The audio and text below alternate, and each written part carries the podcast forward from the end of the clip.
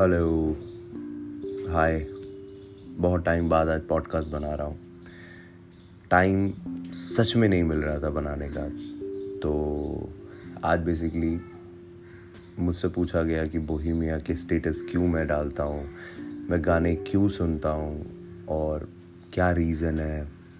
और मैं पंजाबी हूँ कि नहीं हूँ? अगर मैं नहीं हूँ तो मैं क्यों इतना प्रमोट करता हूँ?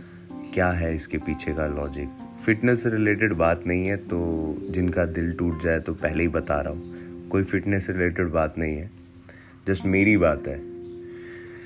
तो बोहिमिया के गाने में इसलिए डालता हूँ क्योंकि मैं हमेशा एक बात कहता हूँ कि बदलते वक्त के साथ लोग बदलते हैं, लेकिन वो लोग ही क्या जो वक्त के साथ बदलते हैं।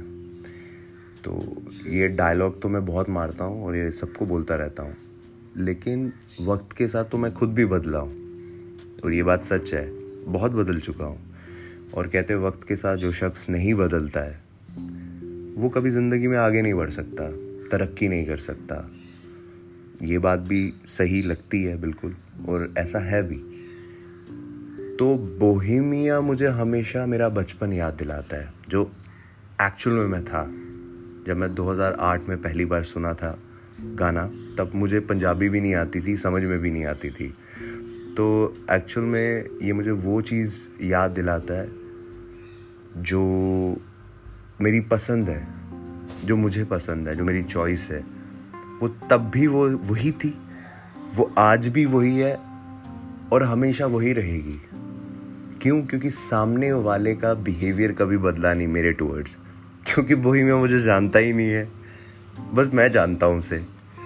मुझे पसंद है वो। तो जो इंसान मेरे टूवर्ड्स नहीं बदला, मैं उसके टूवर्ड्स कभी नहीं बदला। तो बदलते वक्त के साथ लोग बदलते हैं, क्योंकि सामने वाला भी बदल रहा है तो आपको भी बदलना पड़ता है। तो कहने का मतलब ये है मेरा।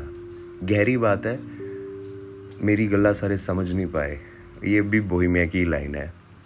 तो बेसिकली मैं पंजाबी नहीं हूँ, मैं कश्मीरी पंडित हूँ। पंजाबी इसीलिए पसंद आई थी क्योंकि एक आर्टिस्ट हिंदुस्तानी मुझे लगा बेसिकली पंजाबी जो वो गाने गाते हैं, लेकिन वो पाकिस्तान से है। तो फ़र्क नहीं पड़ता, वैसे मैं इंडिया पाकिस्तान में डिफ्रेंशिएट तो करता ही नहीं हूँ, क्योंकि नहीं करता मैं, मेरा स्टाइल ही नहीं है वो। ना हिंदू, ना मुसलमान, साडा वखरा है मान असी पुल गए असी सारे इंसान। ये नफ़रत शफरत नहीं है मेरे दिल में, सिर्फ़ प्यार है, सबके लिए। तो बोहिमिया बेसिकली कराची, पाकिस्तान से है और एक बंदा जो हमारी लैंग्वेज पंजाबी को इंटरनेशनली रिप्रेजेंट कर रहा है, जो मतलब एक नेक्स्ट लेवल पे।